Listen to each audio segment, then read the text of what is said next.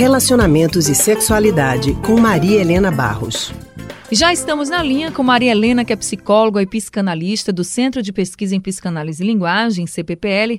E hoje Maria Helena vai falar com a gente sobre términos de namoros e o momento de seguir em frente. Maria Helena, muito boa tarde para você. Boa tarde a todos. Que bom estar mais uma vez aqui com vocês. Maria Helena, tem algumas vezes que o namoro termina, mas a pessoa não consegue deixar o passado para trás. Aí começam aquelas comparações com o ex. Meu ex ou minha ex era assim, assado, ou fazia isso, ou fazia aquilo. Nesse contexto, claro, né, o namorado ou a namorada atual costuma se sentir muito diminuído ou diminuída. Eu queria saber de você por que algumas pessoas fazem isso. Veja, eu penso que é, todo namoro que acaba é, é, é, é vivido uma dimensão de perda. Né? Então, as pessoas precisam fazer um certo luto não é? da, da relação que acabou para poder iniciar uma outra relação. Né?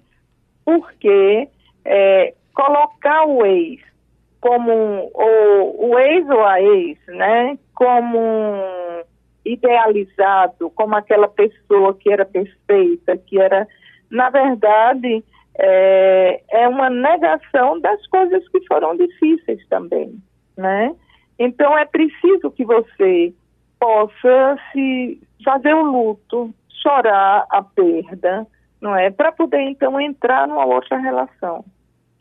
Em, é, é, muito comum você ver as pessoas que se separam depois começar, ah, mas era tão bom, ah, mas era tão perfeito, ah, mas ele era aquilo ou ela era aquilo.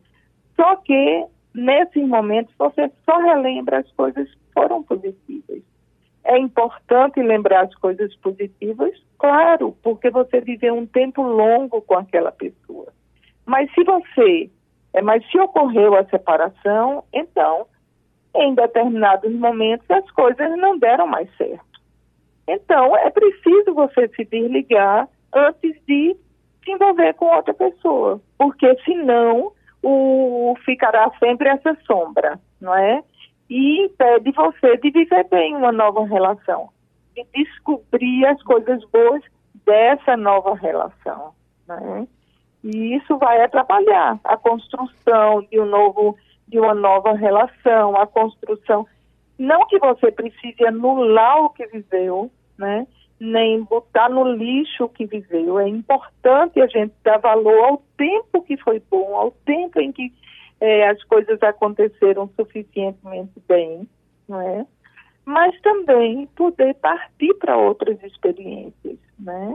Novas, diferentes e que vão trazer outras coisas boas e outras dificuldades também.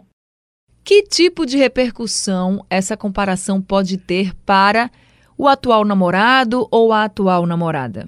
Bom, tende a fragilizar, não é a relação atual. É, a gente, por exemplo, é, se você está numa nova relação, pelo tempo que você viveu com a outra pessoa, muitas vezes chama o nome do antigo parceiro é, ou da antiga parceira, né, na, na pessoa atual. Isso é uma coisa que acontece. E é preciso esse novo parceiro ou nova parceira ter a maturidade de suportar um pouco que ela ou ele teve uma história anterior que faz parte da vida deles, da vida daquela pessoa com quem você vai estar agora.